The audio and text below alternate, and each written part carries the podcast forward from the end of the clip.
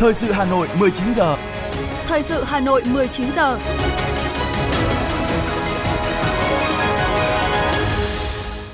Kính chào quý vị và các bạn. Chúng ta lại tiếp tục đồng hành với nhau trong chương trình Thời sự buổi tối với những thông tin cập nhật mới nhất. Chương trình hôm nay có những nội dung chính ngay sau đây. Chủ tịch nước Võ Văn Thưởng chủ trì lễ đón và có cuộc hội đàm quan trọng với Tổng thống Kazakhstan Kasim Jomart Tokayev. Bộ Công Thương yêu cầu kiểm tra kinh doanh gạo tại chợ, siêu thị. Tập đoàn Điện lực Việt Nam nhất trí 3 tháng điều chỉnh giá điện một lần. Trong phần tin thế giới có những tin đáng chú ý. ASEAN Nga tăng cường hợp tác trong các lĩnh vực chiến lược. Xuất khẩu của Hàn Quốc chững lại khi Trung Quốc rơi vào giảm phát. Sau đây là nội dung chi tiết. Thưa quý vị và các bạn, sáng nay, Chủ tịch nước Võ Văn Thưởng đã chủ trì lễ đón và có cuộc hội đàm quan trọng với Tổng thống Kazakhstan Kazim Jomart Tokayev.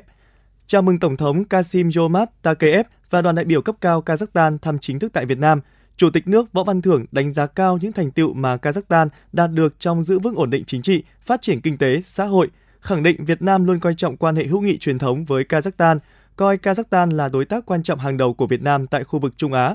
Tổng thống Kazakhstan bày tỏ vui mừng lần đầu tiên thăm chính thức Việt Nam, đánh giá cao đường lối đổi mới của Việt Nam, những thành tựu quan trọng mà Việt Nam đã đạt được, khẳng định nhà nước Kazakhstan luôn trân trọng tình cảm hữu nghị truyền thống tốt đẹp giữa hai nước, đồng thời coi Việt Nam là một trong những đối tác ưu tiên nhất tại khu vực châu Á Thái Bình Dương. Hai nguyên thủ đánh giá cao những tiến triển tích cực trong hợp tác kinh tế, thương mại và đầu tư, trong đó có việc triển khai hiệu quả Hiệp định Thương mại Tự do giữa Việt Nam và Liên minh Kinh tế Á-Âu mà Kazakhstan là thành viên từ năm 2016. Sáng nay, Chủ tịch Quốc hội Vương Đình Huệ đã hội đàm với Chủ tịch Thượng viện Vương quốc Bỉ, bà Stephanie de Jose, nhấn mạnh Việt Nam luôn coi Bỉ là một trong những đối tác quan trọng trong Liên minh châu Âu. Chủ tịch Quốc hội đề nghị hai bên tăng cường trao đổi đoàn các cấp, nhất là cấp cao, triển khai hiệu quả các cơ chế song phương, cũng như tiếp tục phối hợp chặt chẽ để triển khai các hoạt động nhằm kỷ niệm 50 năm thiết lập quan hệ ngoại giao và 5 năm đối tác chiến lược về nông nghiệp – cũng tại cuộc hội đàm, nhấn mạnh việc Quốc hội liên tục giám sát việc thúc đẩy phát triển ngành thủy sản bền vững,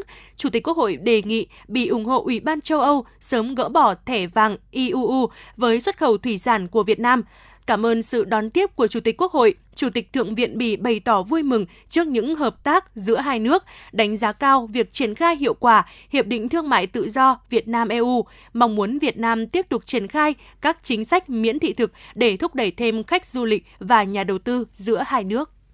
Thưa quý vị, sáng nay tại Hà Nội, Ban Tổ chức Trung ương phối hợp với Học viện Chính trị Quốc gia Hồ Chí Minh tổ chức lễ khai giảng lớp bồi dưỡng, cập nhật kiến thức đối với Ủy viên Trung ương Đảng khóa 13 đồng chí Trương Thị Mai, Ủy viên Bộ Chính trị, Thường trực Ban Bí thư, trưởng Ban Tổ chức Trung ương đã tới dự và phát biểu. Thường trực Ban Bí thư Trương Thị Mai cho biết, Ban Bí thư yêu cầu phải tiếp tục đổi mới chương trình bồi dưỡng, cập nhật kiến thức theo hướng thiết thực, hiệu quả cho Ủy viên Trung ương Đảng là những đồng chí được Đảng phân công đứng đầu cấp ủy, tổ chức Đảng lãnh đạo, chỉ đạo, đảm bảo đường lối chủ trương, chính sách của Đảng được thực hiện nghiêm, xuyên suốt, có hiệu quả tại các cơ quan, tổ chức, địa phương. Từ yêu cầu trên, chương trình của lớp học đang được đã được xây dựng gồm 9 chuyên đề, bao quát khá toàn diện các vấn đề liên quan đến công tác lãnh đạo, chỉ đạo mang tính tư duy dài hạn gắn với các mục tiêu phát triển đất nước đến năm 2030-2045. Báo cáo viên được mời là các đồng chí lãnh đạo cao cấp của Đảng. Bên cạnh đó, ban tổ chức lớp học cũng mời một chuyên gia Trung Quốc cấp bộ trưởng là nước có chế độ chính trị gần với Việt Nam trao đổi, chia sẻ kinh nghiệm để các đồng chí ủy viên Trung ương Đảng nghiên cứu, tham khảo. Sáng nay, đoàn đại biểu Quốc hội thành phố Hà Nội tổ chức hội nghị tiếp xúc cử tri chuyên đề việc thực hiện chính sách pháp luật về phòng cháy chữa cháy trên địa bàn thành phố Hà Nội. Phó trưởng đoàn chuyên trách đoàn đại biểu Quốc hội thành phố Hà Nội Phạm Thị Thanh Mai chủ trì hội nghị.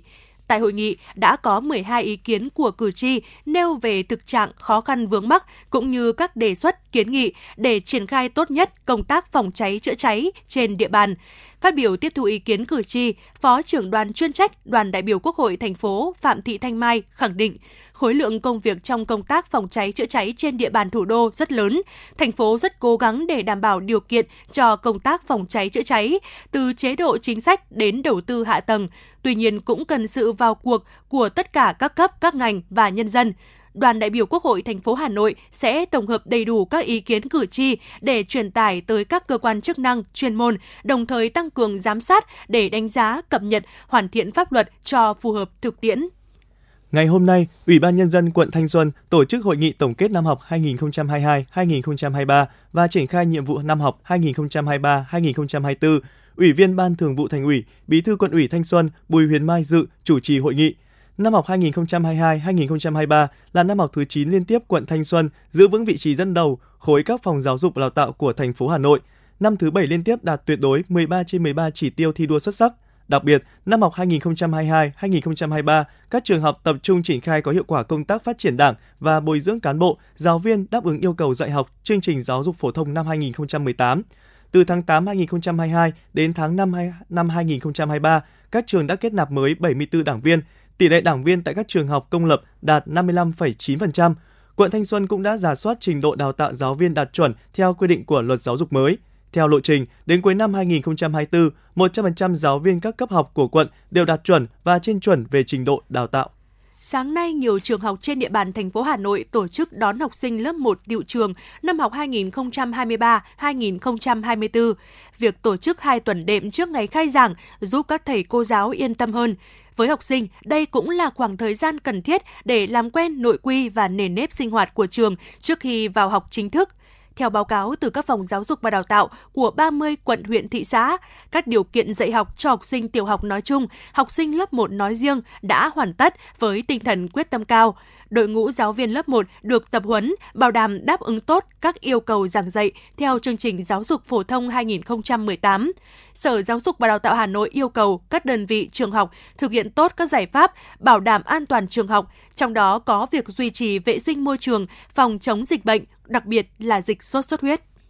Sáng nay, Ủy ban Nhân dân huyện Gia Lâm tổ chức giao ban tiến độ về tổ chức lấy ý kiến cử tri và trình Hội đồng Nhân dân các cấp về nội dung đề án thành lập quận Gia Lâm và các phường thuộc quận. Theo Ủy ban Nhân dân huyện Gia Lâm, từ ngày 31 tháng 7 năm 2023 đến nay, huyện Gia Lâm thường xuyên chỉ đạo Đảng ủy, Ủy ban Nhân dân các xã, thị trấn xây dựng, ban hành, triển khai các văn bản cần thiết phục vụ công tác lấy phiếu xin ý kiến cử tri, tổ chức tuyên truyền về thành lập quận Gia Lâm và phường thuộc quận ban hành các văn bản hướng dẫn, tổ chức tập huấn công tác lấy phiếu ý kiến cử tri về nội dung đề án này. Tính đến ngày 18 tháng 8, cơ bản các xã, thị trấn thực hiện xong mẫu phiếu lấy ý kiến cử tri. Số hộ, số cử tri, khu vực lấy ý kiến tính đến thời điểm hiện tại, 18 tháng 8 có hơn 76.000 hộ, hơn 192.000 cử tri, 166 khu vực lấy ý kiến.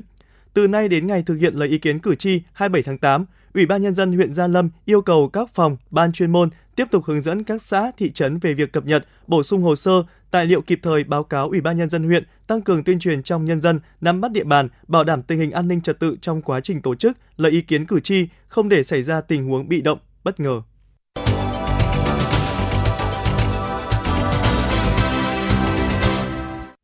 Trình thời sự xin được tiếp nối với một số thông tin kinh tế. Hiện giá các loại gạo xuất khẩu của Việt Nam đều đã vượt các nước khác lên mức cao nhất thế giới. Biến động giá xuất khẩu cũng đẩy giá trong nước tăng từ 10 đến 30%. Trước thực trạng này, Bộ Công Thương vừa phát đi chỉ thị yêu cầu lực lượng quản lý thị trường tại các địa phương tăng cường theo dõi sát tình hình giá gạo, kiểm tra, kiểm soát các cơ sở kinh doanh, đầu mối bán buôn, bán lẻ, các chợ, siêu thị, trung tâm thương mại, các kho nhằm kiểm soát nguồn cung, giá bán, ngăn chặn các hành vi vi phạm về niêm yết giá, đầu cơ găm hàng, định giá bất hợp lý đối với mặt hàng gạo. Bên cạnh đó, tăng cường kiểm tra, ngăn chặn việc vận chuyển, kinh doanh gạo không rõ nguồn gốc, xuất xứ, xử lý nghiêm theo quy định của pháp luật đối với các tổ chức cá nhân vi phạm.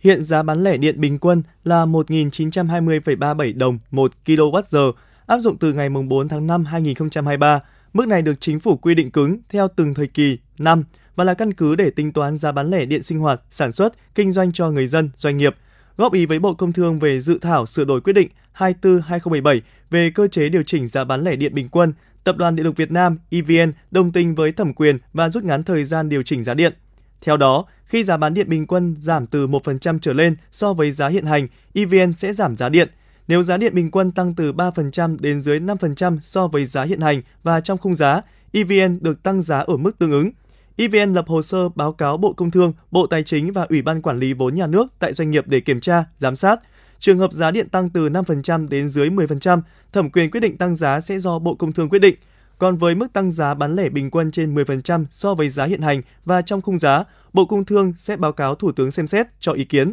EVN cũng đồng ý với tần suất điều chỉnh giá tối thiểu 3 tháng một lần và mức tăng hoặc giảm giá điện bình quân trong khung giá do Thủ tướng quy định từ 15 giờ chiều nay, giá xăng E5 RON92 và RON95 tăng lần lượt 500 đến 600 đồng một lít, trong khi giá các loại dầu tăng giảm tùy loại. Cụ thể, giá xăng E5 RON92 tăng lên mức 23.339 đồng một lít, xăng RON95 lên 24.601 đồng một lít. Giá dầu diesel giảm còn 22.354 đồng một lít. Ngược lại, giá dầu hỏa tăng lên 22.309 đồng một lít và dầu ma rút tăng lên gần 18.000 đồng một kg. Tại kỳ điều hành này, Liên Bộ Tài chính Công Thương không trích lập quỹ bình ổn giá đối với tất cả các mặt hàng xăng dầu, đồng thời không chi quỹ bình ổn đối với các mặt hàng xăng, dầu diesel, dầu hỏa, dừng chi quỹ bình ổn đối với mặt hàng dầu ma rút nhằm hỗ trợ các bên sản xuất cũng như đưa sản phẩm đặc sản địa phương trên khắp cả nước đến tay nhiều người tiêu dùng. Trung tâm Tin học và Công nghệ số Bộ Công Thương đã và đang nghiên cứu triển khai hỗ trợ hộ sản xuất kinh doanh, hợp tác xã, doanh nghiệp ở địa phương tiếp cận mô hình bán hàng là sàn đặc sản địa phương.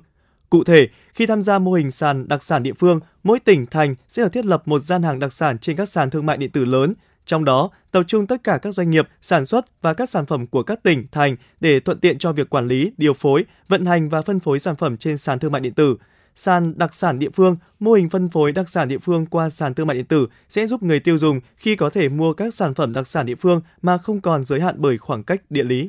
thị trường các loại bánh trung thu đã bắt đầu nhộn nhịp với rất nhiều chủng loại sản phẩm đa dạng về hương vị, mẫu mã và mức giá khác nhau. Nguyên liệu đầu vào tăng, hầu hết các nhãn hàng bánh trung thu đều tăng giá so với mùa bánh năm trước, mức tăng từ 10.000 đến 20.000 đồng một cái. Tùy vào chất lượng, trọng lượng, bánh trung thu được bán với giá từ 100.000 đến 400.000 đồng một cái và từ 400.000 đồng đến hơn 1 triệu đồng một hộp việc bánh trung thu tăng giá, đồng thời còn hơn một tháng nữa mới đến Tết Trung thu, nên sức tiêu thụ mặt hàng này khá chậm lắng.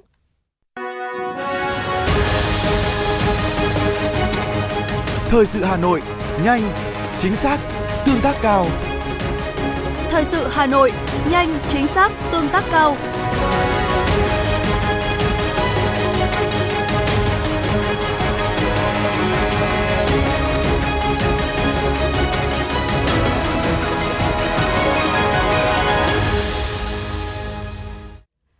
Thưa quý vị và các bạn, mặc dù được chính quyền giao đất thực hiện dự án từ lâu, nhưng không ít chủ đầu tư dự án chậm triển khai thực hiện, ảnh hưởng đến đời sống, sinh kế của hàng ngàn người dân, trật tự an toàn xã hội, gây lãng phí tài nguyên. Thực tế này đang rất cần được thành phố và chính quyền các địa phương chỉ đạo giải quyết, ghi nhận tại quận Hà Đông.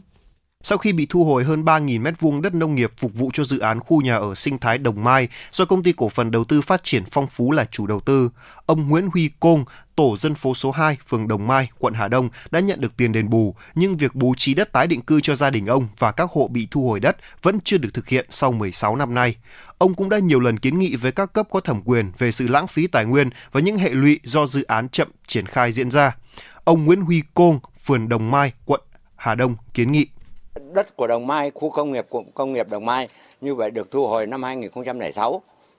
tức là chi trả vào năm 2007, nhưng bỏ suốt một thời gian như vậy gần hai chục năm nay, đất vẫn bỏ bỏ hoang, làm ảnh hưởng đến thu nhập, ảnh hưởng đến kinh tế đời sống của dân. Trong khi đó, thực hiện theo nghị định 17 thì tính trả lại cho dân bằng đất dịch vụ theo tỷ lệ. Xong đến bây giờ thì đất dịch vụ của dân cũng không được trả Thế như vậy là là gì? nguồn thu của cả một cái cánh đồng 2.220 năm 2,5 hecta như vậy là của Đồng Mai coi như bỏ giờ. Dự án khu nhà ở sinh thái Đồng Mai do công ty cổ phần đầu tư phát triển Phong Phú là nhà đầu tư tại phường Đồng Mai, quận Hà Đông trên diện tích 225 ha. Sau 16 năm nhận diện tích đất được giao và nhiều lần điều chỉnh được thành phố phê duyệt, đến nay dự án vẫn là khu đất bỏ hoang gây bức xúc cho người dân. Ông Đào Huy Binh, tổ trưởng tổ dân phố số 5, phường Đồng Mai, quận Hà Đông nói. Sớm triển khai về vấn đề cái khu công, khu công nghiệp Đồng Mai, triển khai sớm để cho nhân dân ờ, tạo nhân dân có công an việc làm. Cái thứ hai nữa về vấn đề còn một số đất sen kẹt ờ, ở trên khu vực đồng xóm hoặc là các ờ, tổ tổ phố khác nữa. Cái thứ ba nữa về vấn đề là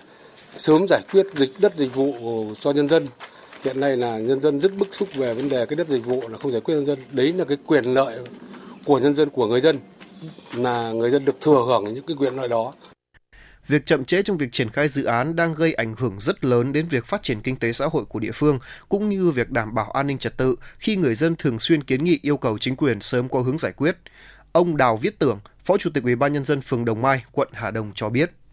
Vâng, cũng báo cáo với các anh là trên địa bàn phường thì có cái dự án thu hồi đất à, từ năm 2007 đến nay vẫn à, chưa thực hiện. Để hoang hóa suốt cả quá trình thời gian thu hồi từ năm 2007 đến giờ. Thế cái à, về góc độ địa phương cũng như người dân cũng có ý kiến rất nhiều. Nên quận nên thành phố các cấp là đề nghị cho triển khai cái dự án này. Vì để đất hoang hóa nó quá lâu mà người dân thì thực ra là cũng bị thu hồi thì bây giờ thì về cái đời sống thì cũng đang phải chuyển đổi cái ờ, cơ cấu từ trước làm nông nghiệp bây giờ sang các cái ngành nghề buôn bán nhỏ về cái đất thì để lãng phí trong suốt thời gian dài như vậy thì với góc độ chính quyền địa phương, chúng tôi rất mong muốn cũng như người dân là sớm được triển khai cái thực hiện dự án này. Ngoài những dự án quy mô lớn chậm triển khai, trên địa bàn quận Hà Đông còn có những dự án nhà trung cư như tòa nhà Tokyo Tower hay còn gọi là Hà Nội Landmark 51 Tower tại số 48 Vạn Phúc đã triển khai thực hiện trên diện tích 4.600 m2. Chủ đầu tư từng cam kết sẽ bàn giao nhà vào quý 4 năm 2017 nhưng đến nay dự án vẫn chưa được hoàn thiện, khiến hàng trăm khách hàng mua nhà đã đóng tiền nhưng chưa biết bao giờ mới được nhận nhà. Trong khi đó, chính quyền và nhiều hộ dân trong khu vực luôn băn khoăn, lo lắng về trật tự trị an tại khu vực dự án chậm tiến độ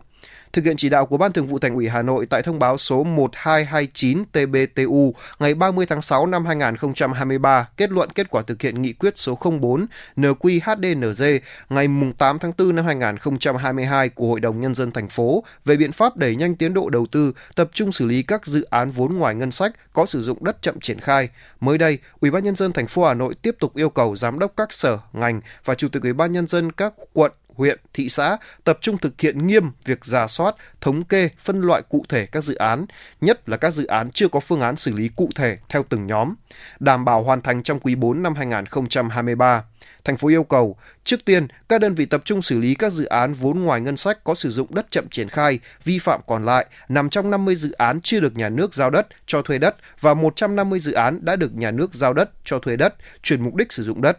tiếp tục kiểm tra, thanh tra và kết luận đối với 93 dự án do Ủy ban Nhân dân các quận, huyện, thị xã đề xuất mới và kiến nghị xử lý hoàn thành trong tháng 11 năm 2023.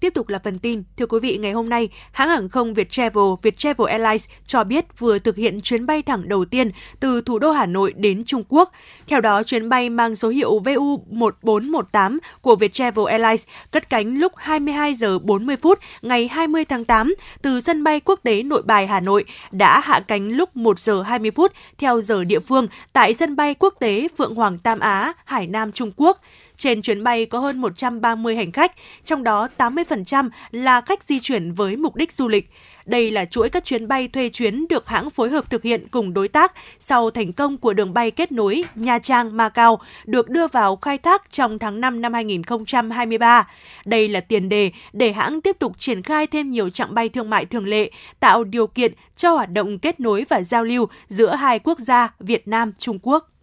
Ngày hôm nay, theo tin từ Trung tâm Kiểm soát Bệnh tật CDC Hà Nội, trong tuần qua từ ngày 11 đến 18 tháng 8, trên địa bàn thành phố ghi nhận 996 ca mắc sốt xuất huyết tại 30 quận, huyện, thị xã, tăng 234 ca so với tuần trước đó. Theo đánh giá của CDC Hà Nội, số ca mắc sốt xuất huyết trên địa bàn thành phố vẫn tiếp tục tăng nhanh, trong đó một số ổ dịch có nhiều bệnh nhân diễn biến kéo dài. Dự báo thời gian tới, số ca mắc vẫn tiếp tục gia tăng và xuất hiện thêm các ổ dịch, đặc biệt là tại các khu vực ổ dịch cũ, các xã, phường có diễn biến dịch các năm phức tạp.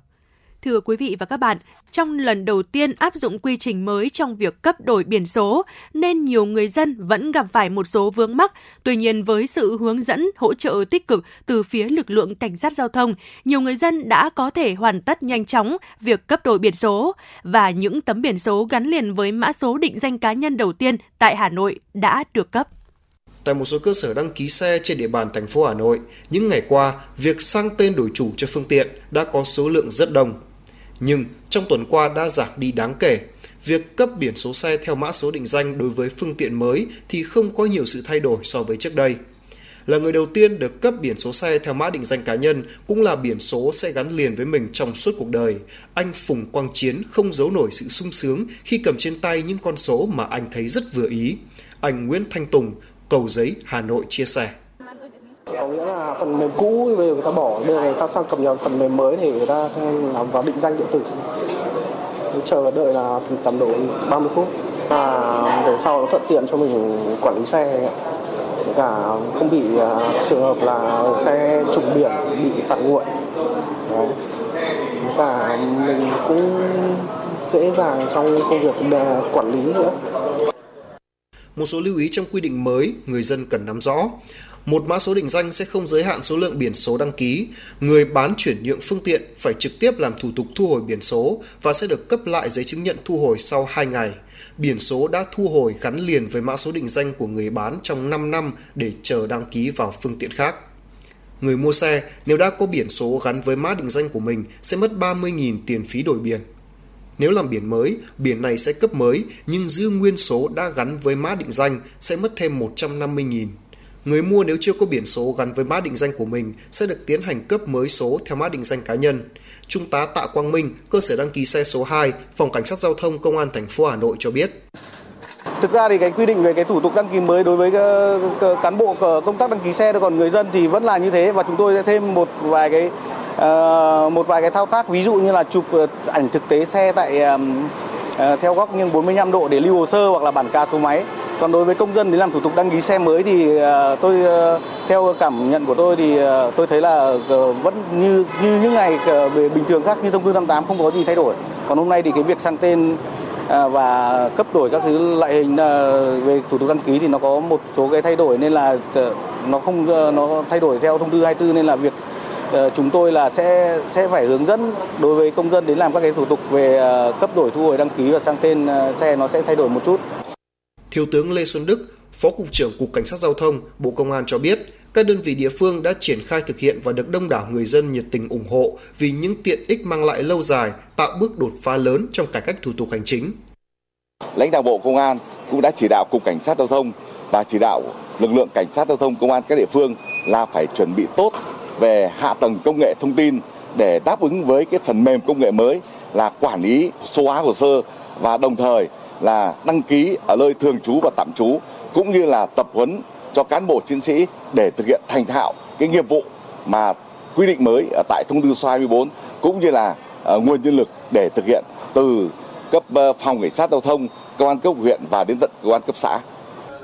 Như vậy, nếu người dân mua bán, chuyển nhượng, cho tặng không làm thủ tục thu hồi biển số và đăng ký trong 30 ngày sau khi thực hiện giao dịch sẽ bị phạt theo quy định tại Nghị định 100. Cụ thể, đối với xe mô tô, xe máy sẽ bị xử phạt từ 800.000 đồng đến 2 triệu đồng đối với cá nhân,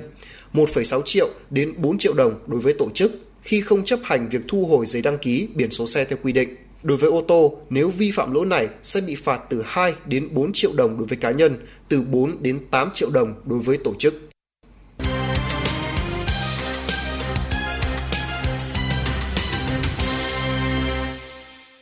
Xin chuyển sang phần tin thế giới. Trong khuôn khổ Hội nghị Bộ trưởng Kinh tế Hiệp hội các quốc gia Đông Nam Á ASEAN lần thứ 55 ngày hôm nay, Hội nghị tham vấn Bộ trưởng Kinh tế ASEAN-Nga đã được tổ chức tại thành phố Semarang, Indonesia dưới sự chủ trì của Bộ trưởng Thương mại nước chủ nhà Zulkifli Hasan và Thứ trưởng Phát triển Kinh tế Nga Vladimir Ilyichev. Hội nghị ghi nhận chương trình công tác thương mại và đầu tư ASEAN-Nga được triển khai thông qua nhiều dự án và hoạt động chung trong năm 2023, đồng thời khuyến khích hai bên tăng cường hợp tác trong các lĩnh vực chiến lược như nông nghiệp, chuyển đổi năng lượng, chuyển đổi kỹ thuật số, khoa học công nghệ, đổi mới và ứng phó với biến đổi khí hậu. Quốc hội Campuchia khóa 7 đã chính thức khai mạc kỳ họp thứ nhất vào sáng nay, gần một tháng sau cuộc tổng tuyển cử diễn ra ngày 23 tháng 7. Sau phiên khai mạc, Quốc hội Campuchia khóa 7 đã tiến hành kỳ họp thứ nhất dưới sự chủ trì của nghị sĩ Samdech Heng Samrin, 89 tuổi, nghị sĩ cao niên nhất trong tổng số 125 nghị sĩ trúng cử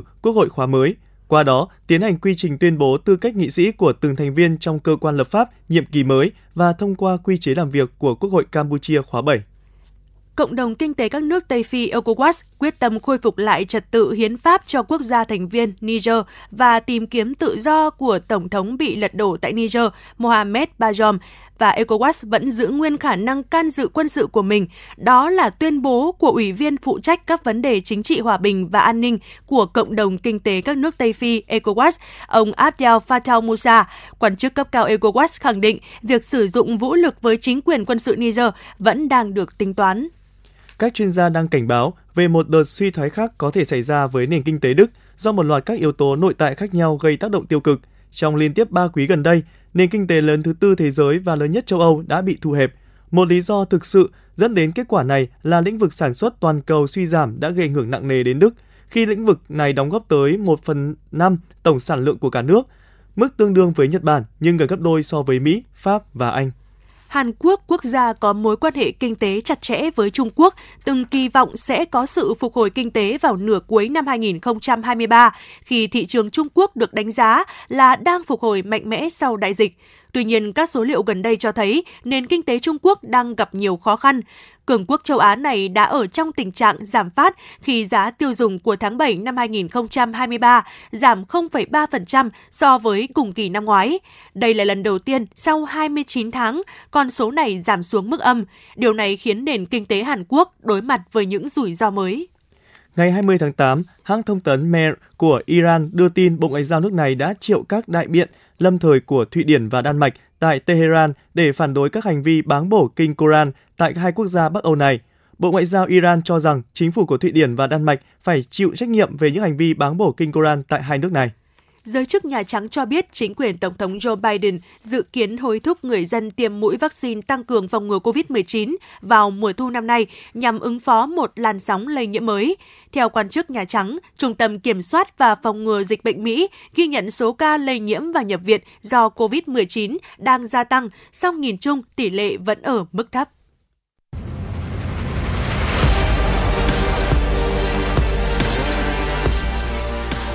Bản tin thể thao.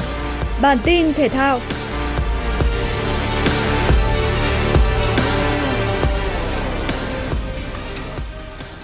Tại vòng 1 giải bóng đá vô địch quốc gia Italia, dù phải làm khách nhưng Juventus đã hoàn toàn áp đảo đối thủ ngay trong phút đầu tiên của trận đấu. Chiesa đã ghi bàn mở tỷ số khi đồng hồ mới chỉ ở phút thứ hai. Rất nhanh sau đó, các cầu thủ đội khách liên tiếp có thêm hai bàn thắng nữa trong hiệp 1 sau các pha lập công của Vlahovic và Rabiot. Tuy nhiên, đã không có bàn thắng nào được ghi thêm trong thời gian còn lại của trận đấu. 3-0 cũng là kết quả cuối cùng của trận đấu. Với 3 điểm có được, Juventus tạm đứng thứ hai trên bảng xếp hạng sau Fiorentina. Ở một trận đấu đáng chú ý khác, AS Roma đã để bất ngờ xảy ra khi không thể thắng được đối thủ bị đánh giá yếu hơn là Salernitana ngay trên sân nhà. Belotti là người giúp AS Roma vươn lên dẫn trước với bàn thắng từ sớm ở phút thứ 17. Tuy nhiên ngay sau đó, Candreva đã lập cú đúp giúp đội khách dẫn ngược lại 2-1. Rất may cho AS Roma khi tiền đạo Belotti đã kịp gỡ hòa cho đội chủ nhà ở phút 82. Trung cuộc, hai đội chia điểm với tỷ số hòa 2-2. Còn tại giải vô địch quốc gia Tây Ban Nha, Barcelona tiếp đón Cadiz trên sân nhà. Trong suốt 80 phút thi đấu, đội chủ nhà tạo ra sức ép rất lớn trước khung thành của thủ môn Ladesma. Tuy nhiên, các chân sút đều không thành công trong những pha dứt điểm.